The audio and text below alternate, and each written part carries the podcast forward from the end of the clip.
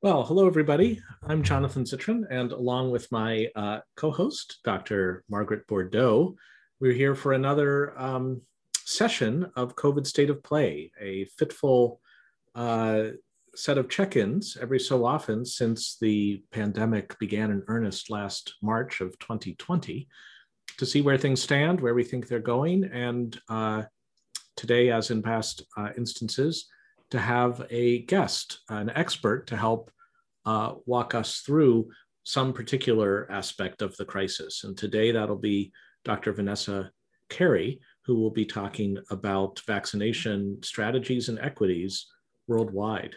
Um, uh, a very uh, sad landmark uh, that we've passed, our research coordinator Will Marks pointed out that since our last show, a month and three days ago, it looks like there have been about 100,000 additional deaths uh, due to COVID um, in the United States. And uh, it's a clip that is uh, still quite rapid and uh, that too often goes unremarked. And uh, if remarked, just feels like a new normal, uh, perhaps. So maybe that's one way to start by asking you, Margaret, if we were to have that word to invoke the state of play, mm. which in prior instances uh, among us and our guests, uh, they've pretty much always been negative, um, and have ranged from devastating to uh, horrible, et cetera, et cetera. Um, now with a vaccine here and with the parameters perhaps at least known, if no less um, uh, pessimistic, what, what would you say? How would you characterize the state of play right now? Right. And I, I think last time I, the word I chose or the metaphor I chose was uh, race, you know, a, a, race against time between uh, team human and team COVID. And I, you know, kind of talked about it in that way because, uh, you know, then and now it seems like we're we are in a, a in a race uh, where COVID is trying to that COVID is trying to win and uh, Team Human is trying to is also trying to win. I think since then I've refined it a tiny bit to say chase, uh, where you know Team Human is trying to is trying to catch up with Team COVID. Team COVID is clearly ahead uh, as the um, you know as the death uh, rate and the infection rate um, you know cont- continues. Uh, to be, you know, deeply upsetting. Um, but you're right. There is a sense of um, well, a sense of with this is what the uh, 11th month uh, that we have been meeting. Um, and so, you know, there is that sense of like, oh, well, it's not a sprint. it's not, it's not wrapping up soon. Um, but, you know, I think that overall, if you wanted to just pick this particular moment, uh, you know, since we talked last, this particular week, I would say Team Human has had a good week uh, in that uh, you know vaccine distribution, at least in this country, has increased uh, by about 20%. I guess they announced, uh, the Biden administration announced even last night that they were able to increase by 20% the amount of vaccine that they're going to be able to give to states. Um, and they're also another positive development in that regard is that they're able to give states a heads up for the next three weeks how much supply that they can count on. Uh, and that sort of reliability and consistency issue has really been one that has behind the scenes really plagued uh, the US response because if you don't, you plan very differently right? If you know what you're going to have a week from now, um, you're uh, not going to keep in reserve uh, or hoard, uh, you know, vaccine if you if you're if you're sure that you're going to get more in the future. So that's great. Overall, cases worldwide are down 10% uh, this this week um, most of that coming from uh, the United States and, and Europe. And it's been actually kind of a little bit of a puzzle as to why that is. Um, you know, some are like, well, the vaccines, okay, yes, we've vaccinated about 10% of our population has gotten at least one dose. Um, you know, maybe it's the sort of holidays uh, surge of cases that are starting to, you know, level off. I would say here in Massachusetts, we're back, eh, we're, we're much, uh, our cases are much lower, but now there's, they're still consistent with the number of cases that we were at least recording at our peak in April, which is sort of a interesting comparison. But anyway, maybe while you're talking, I'm just yeah. going to project real quick uh, something uh, from Science Magazine. Jon Cohen uh, shared a chart that, in turn, uh, other researchers produced, trying to model uh, with and without vaccines and with and without protected behavior. And if we did not have the vaccine, um, thanks to the variant, uh, the B117, you see the, the, slope of the curve going down and then by April going up again. And then uh, here, if we can really speed the vaccine rollout, you can see how much uh, of an impact that has. And if we don't uh, keep uh, the other public health strategies going, including masking, uh, even with a fast vaccine rollout, you can see the um, uh, effect on the prevalence of the vaccine. Anyway, thought I would share that while you were uh, talking about yeah, just no, these I topics. Think, I think it goes exactly well with the, the race or the, the chase, uh, yeah. because that, that's right. Um, so but what I would say is, you know, it's it's it's a little bit of a mystery, right? Why our cases are going down so dramatically. So I was saying, you know, a lot of people think it's uh, vac- you know holidays, a lot of vaccines. It's kind of interesting to me that uh, there's no one thing that we can really point to why it's going down. And I, I my favorite hypothesis is that um, maybe leadership really does matter. I mean, you know, maybe that the one thing that has changed is we have a new administration uh, which is saying, hey, this is important. You should definitely wear masks. You should definitely take this seriously. Um, and I was really reminded about the, the hardest thing, maybe I've said this to you before, the hardest thing I've ever had to learn in my medical training was when to either declare an emergency or uh, at least acknowledge an emergency was happening even in a hospital setting, there's a huge like desire to pretend like everything's fine. Um, and I always think about this case where I was at a really fancy dinner party, and my husband was getting an award, and it was really it was really a great event, and uh, I was just there smiling at, lovingly at my husband. I was just drinking wine, having this great time, and right in the middle of the proceedings, uh, another guest of honor just keeled over in the middle of the in the middle of the dinner. And I, um, it was just took a very long time uh, for anybody to rec- to to declare that there was something wrong. The speakers had to stop speaking, and you know people had to gather around this individual, and you know there's just a huge inertia. Um, and I, I, you know, I, I as you know, I keep up a lot with the scene in Georgia, uh, in Georgia schools, and there's just a sense there, you know, okay, nobody else is taking it as seriously. Should I really take it seriously? Um, so I think some of the drop is because people finally have permission uh, to take this seriously, to wear a mask, not feel foolish, not feel like they're going to have to pay a little social penalty of, oh, you're just so silly for, you know, being concerned, you're a chicken little, um, is why I think we made a little bit of progress. So that's Team Human. Um, but Team COVID, you're absolutely right that the that the variants are uh, very concerning. Um, you know, in terms these variants where where where COVID is um, changing, like all viruses do. All viruses change over time, and the more opportunity they have to replicate, uh, the more opportunity they have to change so much so that a vaccine might not be able to recognize that your immune system, even after vaccination, might not be able to recognize the variant. And so, you know, that has added this really different dynamic. Before we just kind of thought, well, you know, we'll eventually get the vaccine and that'll be done. You know, just distribute it. And okay, it'll be challenging and messy to distribute, but we'll distribute it and it'll be done. But the idea that there would be these variants that would outmutate the vaccine is an enormously, um, is a profoundly um, big development in a couple of different ways. One, it means that this crisis could go on for a long time.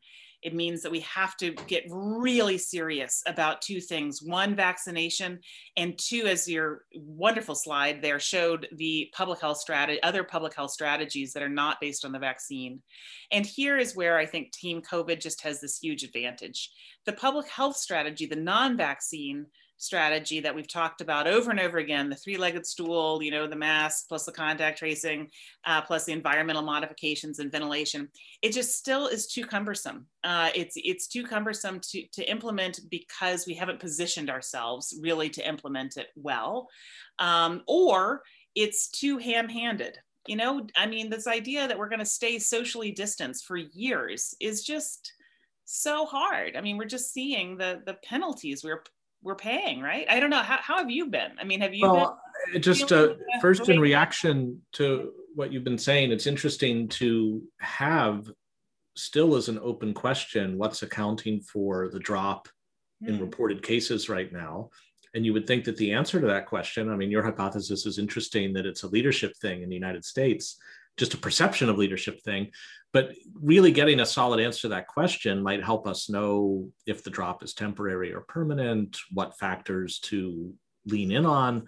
it's just so interesting to see, even after all this time, we have so many unanswered questions. And I think that probably cuts to a theme that you've invoked before of just uh, a broken or never developed public health surveillance or intelligence system so that we actually can answer questions like these pretty promptly. The other thing that calls to mind is uh, the prospect that if what so many people appear to be saying was a near miraculous effort by the scientists and companies and uh, public authorities involved to achieve a vaccine and to test it as quickly as it could be tested so that it could be credibly rolled out uh, with confidence that if that just hadn't happened if it had taken as long as anthony fauci thought it might take at the beginning we'd really be up the creek right now wouldn't we? Because with even with very strong three-legged stool interventions the increased transmissibility of the variants might mean we'd be within transmission value above one so it's it's just quite something that we were getting narratively uh, for this chase handed a vehicle to or, or, you know a boost a turbocharge to our chase vehicle to catch up to the vaccine. And i guess what you were invoking is the um, the possibility that we'd have to uh, do booster shots and such. Is kind of like all right you got to stop at the pit stop every so often as you try to overtake team covid. Yeah I'm glad you're running with that metaphor. That's fantastic. no pun intended. yeah, exactly. Um, yeah, you know, I still am a believer that we could uh, that that the public health, the non-vaccine public health strategy, is actually workable and doable uh, if we had put as much effort into it as we did into developing uh, the vaccine. Um, I don't think there's anything actually conceptually difficult about it. And what I mean by that is things like uh, doing rolling out uh, screening testing, let's say, at every work site. Uh, or uh, you know, you, before you go on an airplane, you spit in a cup and do a strip and see whether you are, are positive, and if you are, you um, receive immediate supports mm. for for uh, being in um, for for being in quarantine or isolation. Um, you know, I think those things are all possible. I think we just, um, when I say we didn't position ourselves, it was a matter of will. Uh, and and why did you need will or political will to do it? Because you had to cobble together different systems that were complicated, you know. And I mm-hmm. I I think I've talked to you before about the a construction uh, co- company, a construction effort to um, to roll out work site testing uh, on construction sites. And, you know, we had to line up five different partners, the lab, the transport, who's going to take the sample at the, the employer had to be involved. And of course, you know, there need to be a medical partner. So getting all those sort of systems aligned and, you know, processes in place is what takes some, a little bit of effort. It's not, it's not, you know, you don't have to be a genius to do it. Uh, you just have to work with others um, in the public sector, and that yeah. I think is a real challenge. But anyway, so I I am not you know I think we still need to double down and get better, and I'm never going to give up on that um, on the public health strategy. I think we've not done that to date, um, but I'm hopeful. I'm hopeful, and I know that you weren't putting it down, but I was. Um, yeah, yeah. Uh, let's talk a little bit more just about the vaccine situation yeah. for a member of the public who's uh, eager to get vaccinated, wants to avoid COVID, um, and is keeping an eye on the various complicated tiers and sub tiers and such, mm. uh, which might be worth talking about as an allocation question. Um, should they care one bit whether once their number comes up, which of the categories or labels of vaccine they take, knowing that they might have different efficacies estimated so far? So, you know, my answer to that is like not at all. They should not be concerned at all. Uh, just get what is available um, because the um, the efficacy of, of a single vaccine, the, the, the, major driver of the efficacy of the shot that goes in your arm is how many people, other people have gotten a shot in their arm. so, uh, so that's the real value. It's, it's the common good that is, uh, is the value to you personally. And dare I ask, is that true without yet having a bead on so-called sterilization immunity? How much the vaccine prevents onward transmission versus coming down with symptoms yeah. and troubles if you should be infected? I think there are two things that really uh, are unclear in this debate. The, the first, as you've mentioned, is the transmission issue, where they say, okay, you know, we know these vaccines protect you from severe and even mild disease, uh, but could you possibly be a carrier even if you've had the vaccine? I, I'm going to go out on a limb here and just say I really feel like that has been overblown. Um, it's a limb because I don't have good data to support why I'm going to say that. But, you know, most vaccines don't work like that. You know, you're not a carrier of measles if you get the measles vaccine. I mean, I, that's just an unusual thing for a vaccine to, to, to not at least significantly cut down on transmission. Mm-hmm. Um, it might not be perfect, but and I also just think as a public messaging thing, that's terrible. We need people to go get the vaccine, and the more vaccine we have, the less virus we're going to have circulating. And to be told, well, you should get the vaccine, but you can't change. There's no personal benefit to you if you get it. You still can't go see grandma. You still can't have a birthday party. You still can't hug. I mean, that's just not oh you know i was reading somewhere they said oh but don't worry you can now catch up on all the medical stuff you've been deferring. Like you can go get a colonoscopy now if you get the vaccine. Congratulations, free with your vaccine. this is yeah. not a winning argument. And so i i just think that that is it is a possibility. I think you know scientists need to take it seriously. Public health people need to take it seriously. The general public just don't don't don't think about it. go get the vaccine do wear a mask because it's helpful to everybody you know if you're wearing a mask in public uh, especially in indoor spaces or crowded spaces where you can't uh, distance a little bit. But but you know i really think that people should des- deserve to get some to have some hope after getting and i think uh, among what uh, the many things you were sharing was the fact that while the efficacy rates may be quite different those are pegged to whether somebody comes down with covid symptoms and even the ones that may not be as efficacious there appear to be quite good at preventing hospitalizations and death, which is, of course, what makes this different from a cold or, you know, despite its death rate, even the flu. Yeah. Um, which might mean then that a uh, the one of the vaccines that is not as well regarded from a pure efficacy percentage standpoint may still be quite helpful for one's purposes to know you can go see grandma and neither you nor she will die as a result of that. I do wonder, I guess we don't quite know yet whether long COVID is a function of uh, mild COVID, but indefinitely, or if that is lumped in with severe hospitalization, et cetera, kind of thing. Well, these vaccines, is it too early to tell if they help with long COVID? yeah that's it's really interesting you asked me that because i a friend just called me up and was like i don't know if i want to get this johnson and johnson vaccine should it become available uh, because what if i get a mild case and you know i get long covid um, and i don't have a great answer to that that is true I, i'm not exactly sure right some people that have long covid meaning these uh, persistent symptoms of covid uh, uh, in terms of fatigue and you know respiratory issues for months after the original infection um, whether you can get sort of long covid after a mild course originally of covid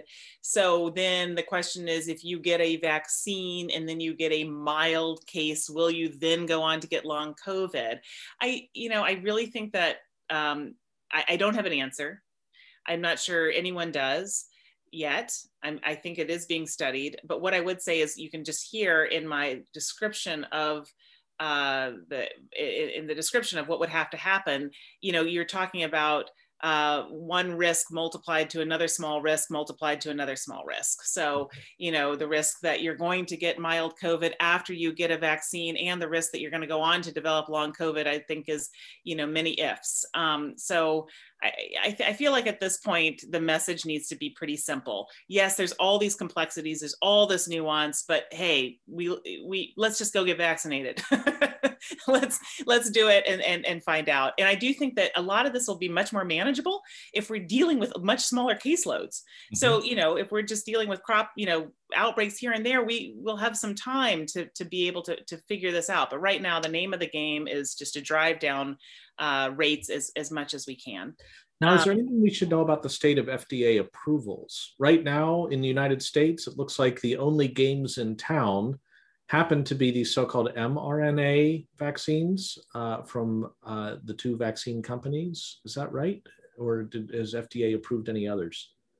Uh, yeah, I think that they are on the verge of approving the Johnson and Johnson uh, vaccine, and I think that would be the third in the United States. The European Union and, and Britain also have have been a little bit faster uh, down the track and improving approving some others. Um, and you know, this gives me an opportunity to pivot a little bit more to the thing that I'm really uh, starting to think a lot about. Um, that is sparked in part because of this emergence of variants. You know, I said it has some profound implications. Um, one of the profound implications that the emergence of variants has is that uh, it really connects all of us to what is happening in the rest of the world with respect to vaccination in a way that it it it didn't before. Um, we can't be safe until everyone is safe.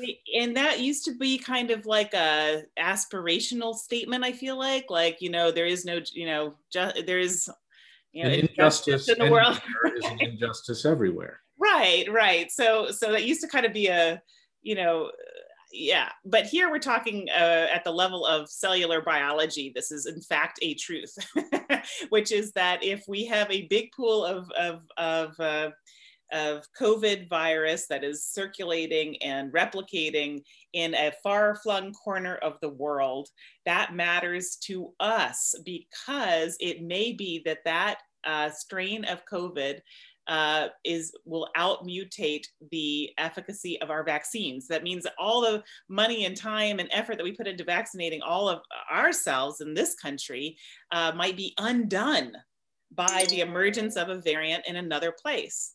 So all of a sudden, we have to think very differently about our relationship to other people on the planet. It's really, really, it's a uh, very tangible, right? So, mm-hmm. um, and, and you talked about different vaccines being approved eh, by the FDA in this country versus around the world. So, you know, all of a sudden, it's not just uh, how efficacious is Pfizer and Moderna and Johnson and Johnson, and if I should get it. We also have to think how efficacious is the Sputnik vaccine that the that the Russians developed? Um, how efficacious is the the Chinese? Uh, there's several vaccines that they have developed. There's a, a, a, the Cuba is testing its its own produced vaccine. So all of those vaccines are really important for us to understand their profile, um, how efficacious they are, and be able to distribute them around the world uh, rapidly. And um, you may have seen this issue with the AstraZeneca vaccine, another you know big big time vaccine, a lot of press. Well, it it, it shows that uh, it's only 10% efficacious uh, uh, against uh, the COVID strains that are circulating uh, on the African continent. so and in Europe, they've started pulling back uh, in some countries the use of the AstraZeneca vaccine on health workers. Um, so these are major, major implications. And, and uh, we are now really in, a, I think, a very, very different place as a human species uh, because of this type of problem. Uh, than we were, you know, even last year. I think we are being driven toward a di very different type of relationship with one another that is going to require uh, a global uh, cooperation and governance approach uh, that we still really have to, uh, to, to think through. Well, it's fortunate that there's such a high level of trust in our national governmental institutions around the world and in institutions generally. Um, I speak somewhat facetiously, um, but that's a challenge to which to rise. And that's maybe a great opportunity to introduce our guest today, who's been devoting so many efforts exactly to tackling this challenge. So um, I know, Margaret, if you want to uh, introduce Dr. Kerry. Hello. It's right. I'm just so excited to to have my friend Vanessa join us, Dr. Kerry. Um, so Dr. Kerry and I have worked a, a long time together as close uh, colleagues. Um, just to give you a proper introduction of Vanessa, so uh, Vanessa Kerry is associate uh, uh professor at Harvard Medical School. Uh, she's an attending physician at Mass General Hospital in the uh, intensive care unit. Uh, and she also founded a NGO called SEED uh, that is devoted to building uh, the health workforce capacities uh, of different health workforces around the world. Um, and she's also uh, faculty chair of the program in global public policy uh, at Harvard Medical School with me. Um, and so she has really been out in front and helping think through and articulate the challenges with this issue of how do we uh, come together as a global uh, community to um, develop and distribute uh, global uh, public goods like a vaccine. Um, so she's been uh, sort of deep into those those issues, and I just want to um, welcome you on and, and tell uh, have you tell us a little bit about about your journey. Well, thank you for letting me join you. And I should add to the bio, I'm a mom of two with kids who are home. So um, prepare yourselves for whatever bombs start to come in during this talk. But uh, it's a pleasure to join everybody today and to be able to talk about some of these issues. I mean, I think I've been very privileged to work with Margaret in the program of Global Public Policy at Harvard Medical School. And that program was really founded based on the concept that um, as we deal with health, we have to engage in the public policy space. Because as much as we may be implementers, as much as we may be thinking about ways that technology can augment our access to health, our ability to deliver health, at the end of the day, um, if we don't have policies that are actually supportive, invest and uphold and cherish health as first and foremost in our ability to not just survive, but to thrive, we are always going to be swimming upstream. And I think COVID has demonstrated that for us in more ways than we ever expected. There's been growing data over time that have absolutely shown that health actually impacts economic growth, both on a microeconomic level for a household where you lose your main breadwinner to a disease. There's drops in income, drops in drops in access to housing, or people have to move, uh, loss of running water, children less likely to go to school in those houses where you lose that main breadwinner. Um, on a macroeconomic level, we know that countries that have invested meaningfully in health have actually seen growth in life, um, growth in their GDP. And equally, countries that have had devastating health um, challenges may not have those uh, decrease in life expectancy, see a decline in GDP. And countries that have invested specifically in health have seen um, you know, like Vietnam, they made very explicit investments in health in the 90s and early 2000s that led to masses of sort of economic growth and boom. And that data exists for national security too. We've seen where uh, governance actually is better in countries that have access to health and delivery of health services. We've seen decreases in corruption. You've seen more stability. Um, and so there's, you know, the, the fundamental is just that health is truly fundamental to kind of all the things that we strive for in the world. And COVID has shown that. So um, the Institute for Health Metrics and Gates actually uh, noted that we've lost 25 years worth of development progress in 25 weeks through COVID, mm. which is really speaks to the kind of disruption and devastation that this epidemic has created. And so, you know, even though Seed Global Health, we partner with governments to train the needed healthcare workforce for those governments it's not sexy to train doctors, nurses, and midwives. I think it is, but a lot of other people are like, no, no, no, no. I would much rather invest in technology and create scale really fast and bridge countries. And that feels like a much more sort of easy or facile thing to do with much more tangible outcomes. But the truth is that if we don't uh, make these investments in people in a healthcare workforce. We're not able to deliver healthcare. We're not able to see Ebola when we have an outbreak, and we're not able to care for people in a COVID pandemic or deliver vaccines. And so, Vanessa, can I just ask real quick when you say we've lost 25 years worth of progress, I just tell me or tell us a little more about the shape of that. Yeah. What is it that we have lost by example? So we've lost our ability to deliver vaccinations to reach hard to reach communities. So there's been major disruptions in that. So you're going to see because a rise of lockdowns in part. You're going to see, sorry, because of lockdowns in part. Lockdowns, uh, people afraid to go out of their system, the um, reallocation of resources from some of these core delivery and primary care towards responding to the pandemic. And so we actually know that there's more morbidity or there's more suffering and death in a decade after um, a conflict or an epidemic than there is during usually the pandemic itself because of that long tail of disruption of services and the need to rebuild it. The Ebola epidemic in 2014 also showed us this that actually there was more death from the loss of essential services than there was from Ebola itself. And a lot of that, in fact, measles has been modeled that there'll be more deaths from measles from the disruption of vaccination than there will be from Ebola itself in 2014. So the effects aren't always immediate. A lot of them are, but many are actually a very long tail over time. Um, but it takes a long time to build that back.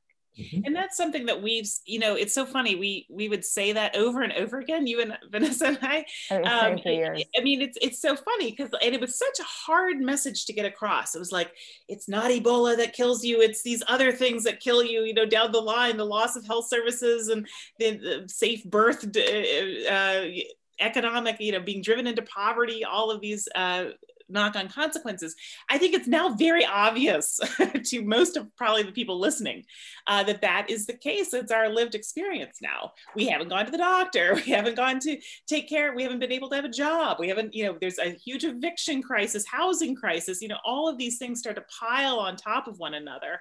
And I think that that um, the temptation is, and it's always the temptation to, to be avoided, but the temptation is like, well, then let's just ignore the health crisis and just try to deal with the the knock-on consequences. And and of course that makes sense because you're just trying to you know try to okay i don't care about covid. I want to stay in a house. I want to go to work.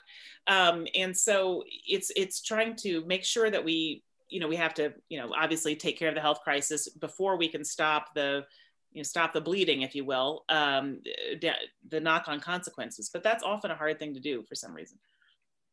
No i think it's absolutely true. And i, I think that um, the reality is that, you know, I've been saying since the beginning of this pandemic that um, health security is national security, individual and human security, right? Our ability to go to school, our ability to go back to work, our ability to grow our economy, all of these things are related to our ability to stop COVID.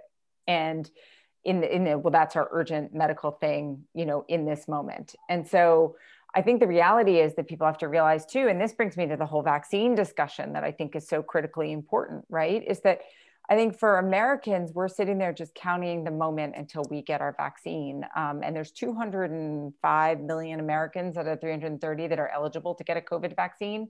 And we will get a vaccine in this country. But what we have to think about is that our safety and well being, just to be enlightened, um, you know, sort of self interest, if you will, is related to the entire world's ability to be vaccinated and just shut down transmission. We live in an a very global world now. So even if you do not have a passport in this country, even if you do not leave your city, your state, you are still very vulnerable to what is happening elsewhere in the world. And we have seen that.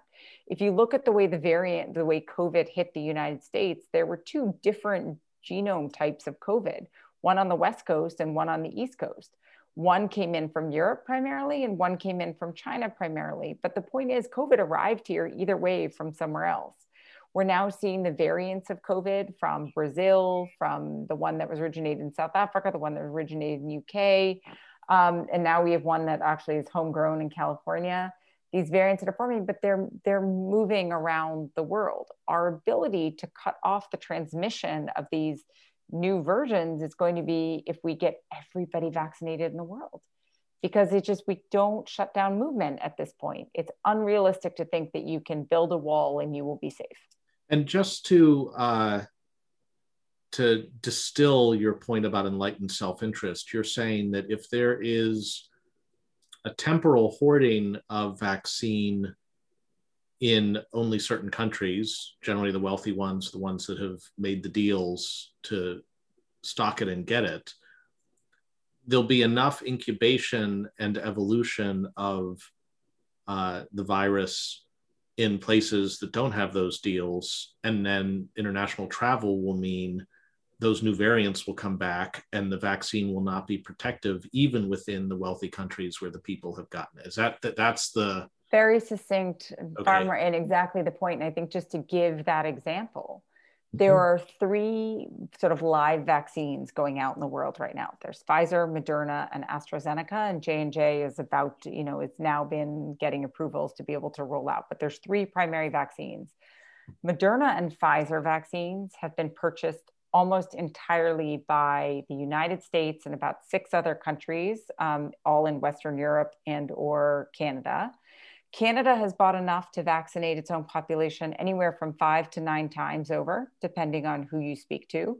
The US enough to vaccinate our population three times over. This is the vaccine that we have kind of pre purchased and are holding on to. By three times over, just to be clear on the arithmetic, is that two, three shots or three? No, no, you can go get three full sets. shot sets of vaccine if you yeah, needed to. Sets. Okay and so the reality of that is is that that's not available for other places around the world. So astrazeneca and well we can talk about the mechanism that astrazeneca came through in a moment um, but astrazeneca the third sort of live vaccine right now that was developed in a partnership with oxford and astrazeneca became what was known as the world's hope because that was the only vaccine left over for other countries to kind of access that was farthest in, that was far along in the pipeline so the AstraZeneca vaccine is now being mass produced and delivered to countries around the world, but they started to roll it out in South Africa where there's a new variant that is that is shown is incredibly contagious and the trials that there the AstraZeneca rollout in South Africa has shown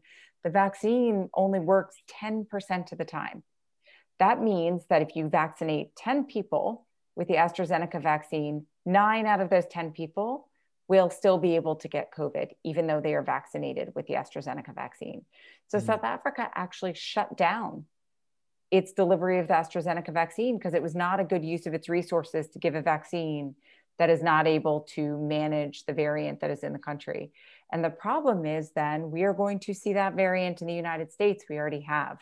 And so if that is more contagious, and we are not able to, you know, we're going to be vulnerable. So even if we get ourselves totally vaccinated, there is the very real scientific possibility that there will be a variant out there that escapes that escapes the vaccination that is able to mutate and all vaccines are no longer you know work against it. And that could create what we're calling the fourth wave. Although so i would argue we've never emerged out of our first wave.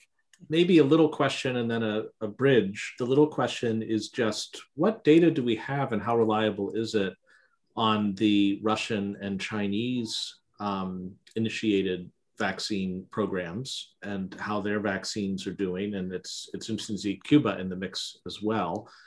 Um, so curious if you you have a lead on that. And then the bridge is to talk COVAX, which um, is harkening back to Margaret's observations about a way to, to have a global approach to vaccinations to avoid these problems uh, that you've been describing.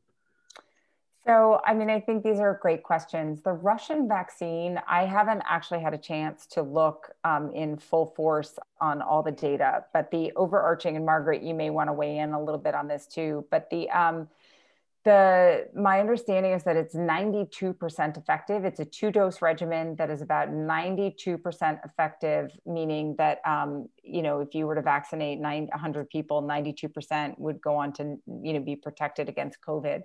Um, it is very temperature stable, so it can be stored in normal temperature. Everyone's given the critique of Pfizer that has to be incredibly, incredibly cold. Um, and it's actually medium price compared to the other vaccines. And so the sense is that it is probably pretty effective. Um, the Chinese vaccine, I think, in the studies that have come out, have had variable efficacy. I don't think we have a good sense of where that efficacy is on the Chinese vaccine in full. And I've seen data come from where it's been rolled out in different countries come back with different results it's very difficult to know how much of that is related to population to various discrepancies in the trials margaret do you want to look like you want to say something no. oh um, so i think that chinese remains a little bit more um, a little less understood and a little bit less known in terms of its efficacy. The one though that is getting a lot of attention is the um, is the one coming out of India because the Serum Institute of India has done a terrific job of producing a vaccine that has been homegrown in India. And they actually have unbelievable manufacturing capacity because one of the things that also is going to come up in here is the ability of those vaccines that we do have available to make them available quickly. And so um, the ability to manufacture things rapidly is going to be very important when we do have an effective vaccine. And the one in India has proven to be effective. They've been able to mass vaccinate it very or mass produce it very quickly. They've actually been willing to license it to others to vaccinate. And they've been actually providing vaccines for neighboring countries. So Bangladesh, which is traditionally a very vulnerable, extremely dense country, so high risk for having very bad COVID outcomes, already has access to the vaccine because of India. So, um, one of the challenges here isn't just about producing new vaccines in other countries. We have effective vaccines, we have vaccines that work. We're just not allowing them to be necessarily manufactured rapidly enough to make them available to people. Instead, we're waiting for other vaccines to come online, which you need all of them, right? We can't just say, well, let's wait for the Chinese to come online. We have three very effective vaccines and a fourth that's coming up we should be producing those rapidly and thinking a lot about trade agreements and access to licensing and IP. That's going to be critical to our ability to deliver vaccines in a timely fashion. And I think, um, and that was a big, and I think the next question you're thinking of asking is about COVAX. And, um, I, you know, I think that was a big purpose of COVAX was to take the research and development industry of pharmaceutical companies and to create a system of collaboration and bring people together to solve a common problem by creating kind of a unified global market for those pharmaceutical companies to be able to respond to.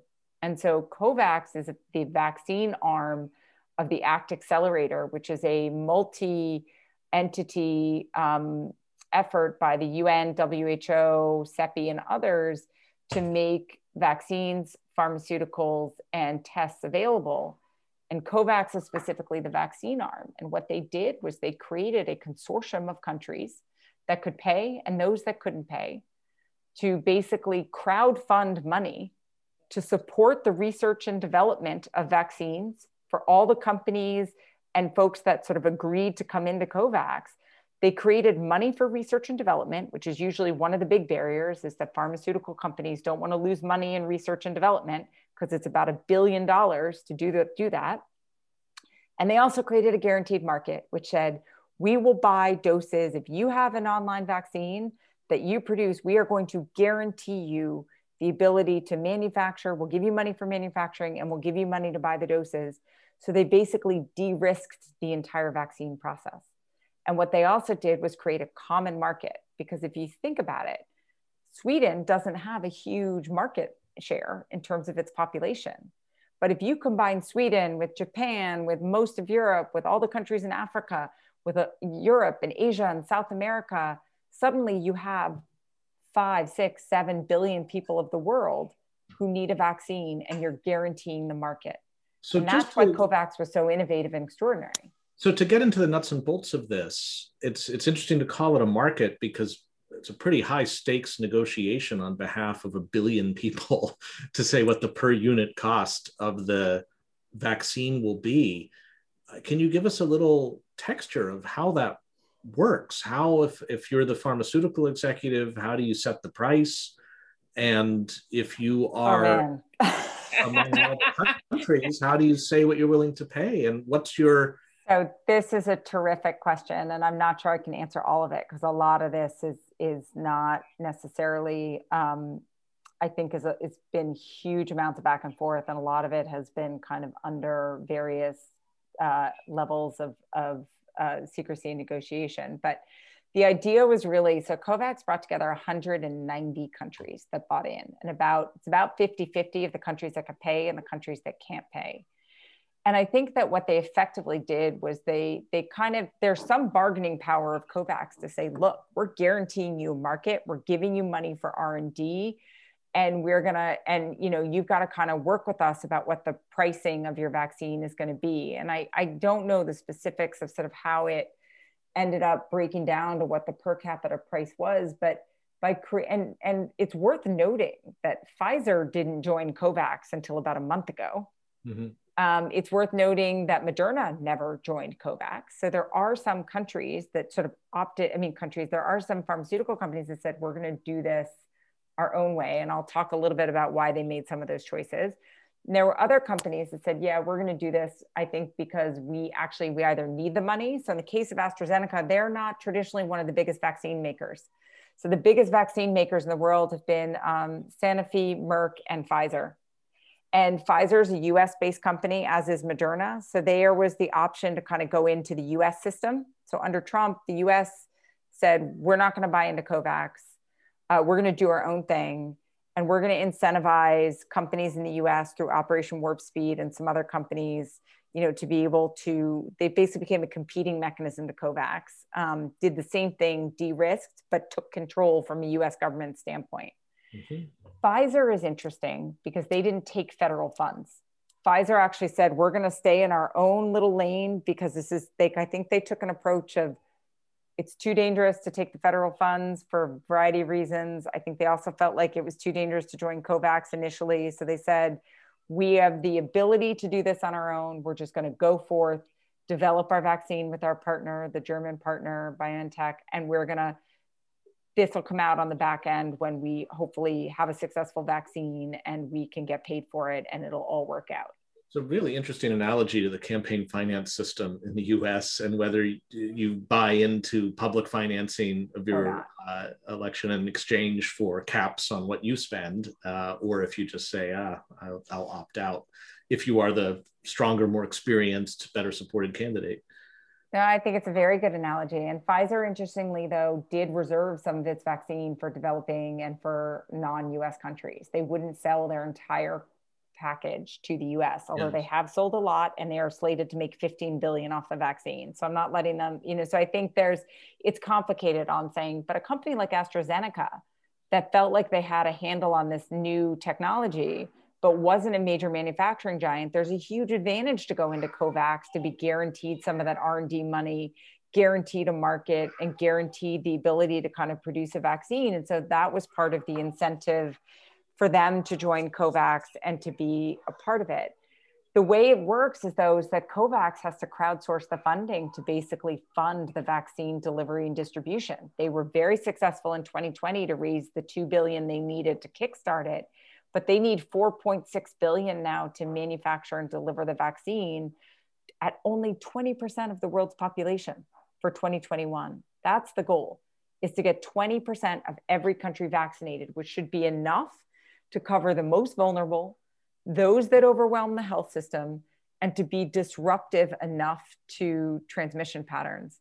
I mean, Margaret, you're an optimism about leadership, and I am too. I think the change in leadership made a big difference in the numbers we're seeing. But I also think the sad truth is we have hit a first bump towards herd immunity where we have had enough people vaccinated, I mean, infected, that it's a little bit harder to transmit at this point than it used to be when everybody was entirely vulnerable. That's not a reason to not wear a mask. Everybody has to wear two masks. Everybody still has to socially distance in this moment. But it's simply to say that I think we're a little bit farther along, unfortunately, towards mm. that herd immunity with a great cost of life, a great cost of opportunity and economic growth, and with a really important realization that those that are most vulnerable going into this epidemic, the ones that are, uh, you know, either socially or economically disadvantaged, the people of color, you know, those are the folks that are going to be, that are remain paying the highest price of this epidemic and will for years if we don't figure out how to fix it. Mm-hmm. The, um, yeah, the other interesting, uh, that fantastic and i'm glad you fielded some of those questions vanessa because i'm starting to i'm just just starting to kind of parse them i think one of the interesting things about covax uh, was that it, it, it was essentially a, it, it, was offered up or sold a little bit as an insurance policy uh, so they basically knew that countries you know like the united states would go and uh, try to cut their own bilateral deals with various pharmaceuticals but doing that was a big was placing a big bet, right? That the pharmaceutical company that you invested in or that we invested in, Pfizer, was going to produce a workable vaccine. Um, and so they said, okay, you know, what we will do is our R&D will invest in a whole portfolio of, of potential vaccines and uh, will then, uh, if you pay into it, you'll have access to the ones that end up being successful so it was a kind of nice I, I, felt like that was a really you know creative and thoughtful idea about how to make this kind of global governance structure work. It was like go ahead and you know pay in will be this insurance policy uh, will bet on all the horses uh, for you so that you at least have some access. I think that the variant issue uh, is really throwing a wrench into the to the plan to everyone's plans here uh, because it's not just a like oh let's get along. It's nice to have some global cooperation um, you know, and have a little insurance policy for us in case our stuff doesn't work. It's now like, oh my goodness, you know, uh, we we might not. The it, it's it just means the bets that you placed uh, might might be much more risky than you know uh, any one country envisioned. Um, but but I think it's those types of things. I think COVAX, I hope, will become a household name uh, in the United States because I think those are the terms in which we're going to have to be thinking as a country. Just like most um, most households knew the phrase the Marshall Plan uh, after World War II. They knew what that was. It was to reconstruct Europe, and you know, COVAX um, is is a you know idea. I think it's gotten off to a you know slow start potentially, but I think that's the kind of those are the terms that people are going to need to start thinking in as and, as citizens. Mm-hmm. And does COVAX? It's so far been described as a way of unifying and making more consistent uh, the production and market clearing, pricing, and funding of uh, provision of vaccinations around the world, presuming supply still remains limited, and therefore there's going to be a question of who gets what, even because it's not like there's going to be a bidding war. There's a whole point was to negotiate a price. Everybody's paying the same price, but there isn't enough of it to go around, and a raised price isn't going to happen to figure out who gets it does COVAX then make the decision about where that next batch of fresh vaccine is going to go? Um, it's a very complex algorithm, and that's they basically they're they're fairly vague on sort of how that algorithm comes out, but effectively the idea there is there's a distribution model that gets created about as the doses come online, who gets access to it. Part of it has to do with where it's getting manufactured and who is closest, but it's supposed to be equitable distribution. I think the thing to remember is that we really have only just come to the point where we're distributing the vaccine through the COVAX mechanism of AstraZeneca. And I think that there's a, to Margaret's point, this is completely right. There's a complete wrench now in this plan because an entire continent is now potentially needs a different vaccine than they had been originally slated for. So originally, as the doses were rolling off the manufacturing press, there was you're going to get you know 1 million doses then you're going to get 2 million you know and and based on population it was an algorithm based on population based on how many people were infected based on vulnerability and a whole host of things that allocated how much of that vaccine you got. And as it was produced you would be given your first million doses and then you get the second million at set time as it came off the manufacturing press with a variant that has been shown to be basically resistant to the vaccine that is you know available. Um, it's very complicated because the assumption again is that the variant that originated in south africa is probably the predominant strain now over at least south central and eastern africa um, and probably the whole continent. And so that means that oh there's 54 countries that are not necessarily going to want to use astrazeneca.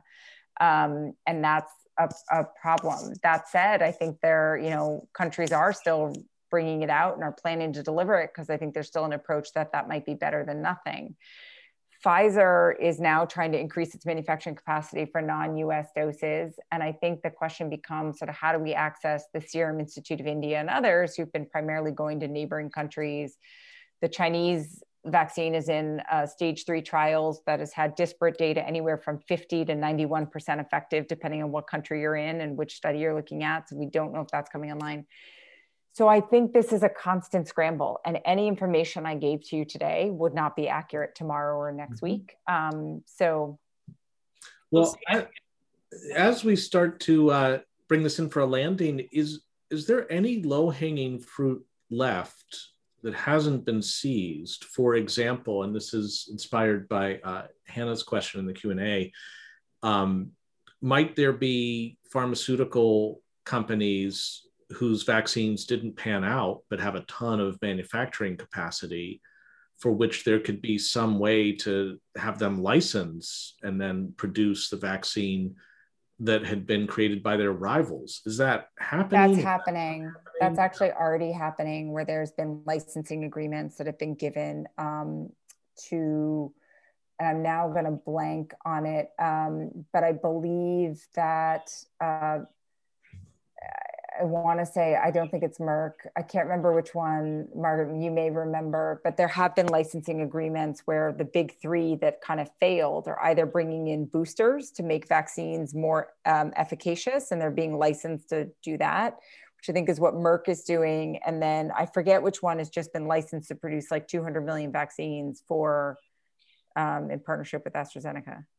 Yeah, I, I'm not sure. I mean, I guess I would say I saw Hannah's question. I thought it was nicely put. I, I think there are two things to say. One is that that's right. This vaccine licensing thing is really a big deal now, and um, there has been some uh, degree of uh, sharing of li- uh, permission of licensing to produce other uh, in other places. But there's also been some um, complaints uh, filed with the World Trade Organization around uh, whether countries should be allowed to produce a vaccine. you know, as a generic essentially in their own countries. Um, and that's going to be adjudicated, I think, in March. Um, number one. But the, the larger point that I, I thought was pointed out um, uh, by the Council on Foreign Relations, which I think is really relevant. There, we're one year into this pandemic, and to date, you know, there has not been a convening of world leaders on on how to figure this out. You know, I I, I think I, I'm very interested in ideas about um, how I, I, think leaving this up exclusively to the World Health Organization, which I totally respect and love, if, wonderful, but like we need to go big here. You know, this needs to be the the center of gravity for uh, our our global diplomacy community. I mean, this is really complicated stuff. Yeah. How is this going to happen? And we need to get together, just like if we were fighting World War II. We wouldn't sort of sit back and be like, oh, well, let's have this all depend on a contract agreement between this company and this. I mean, no, this is something we all have to sort of get into on a high level here. So that's where I think that that would be the thing that we should look for is a convening of, uh, of, of world leaders to really map out a global strategy that's not just leaving things like COVAX, which is awesome, but it's just, it's just, it's gone beyond their, you know the, the problem is so great uh, that it needs a, a, much greater degree of attention. And i might add all health problems do. I mean health is central to almost all diplomatic negotiations. I mean sanctions have huge health ramifications. There's um, you know when we think about trade agreements and the things that we give up. So i would argue that health has plays a role in diplomacy at every level even beyond the vaccine. Yeah. hmm. well um, we surely do need uh, convenings that match the gravity of the problem, not just this problem, but as uh, you say, uh, Vanessa, the larger persistent range of problems where health is not just between a doctor and a patient, but is truly an interdependent and community thing. I'm so grateful for this gathering that we had. Um, as another snapshot in time, I, am aware of your point that uh, anything said here might not be true two weeks from now. It's still a quite a dynamic situation, and I hope we'll have a chance to keep uh, checking in as we go. But um, Vanessa, thank you so much for spending time with us, for sharing what's going on. If there's any other resources, I put in the uh, link to Seed Global Health's site into the chat room. Feel free to paste anything else in that might be of use for our attendees. And uh, I also want to thank uh, Chris Small for uh, her logistics for this series and offering logistical help, uh, Will Marks and Sophia Carter for um, their research uh, help and uh, advice, and Lydia Rosenberg and Ruben Langevin for making the broadcast itself happen. Um, so thanks again so much. And Margaret, always a pleasure, even if in these topics a grim one, uh, talking this stuff through and trying to puzzle it out. Thanks so much, Jonathan. It's always it is always a pleasure. I feel like I I have my arms around it a little bit more after talking uh, talking with you all um, at these sessions. So thank you. Very good. Thank you. All right, everybody. We'll catch you for the next one. Thanks. Cheers.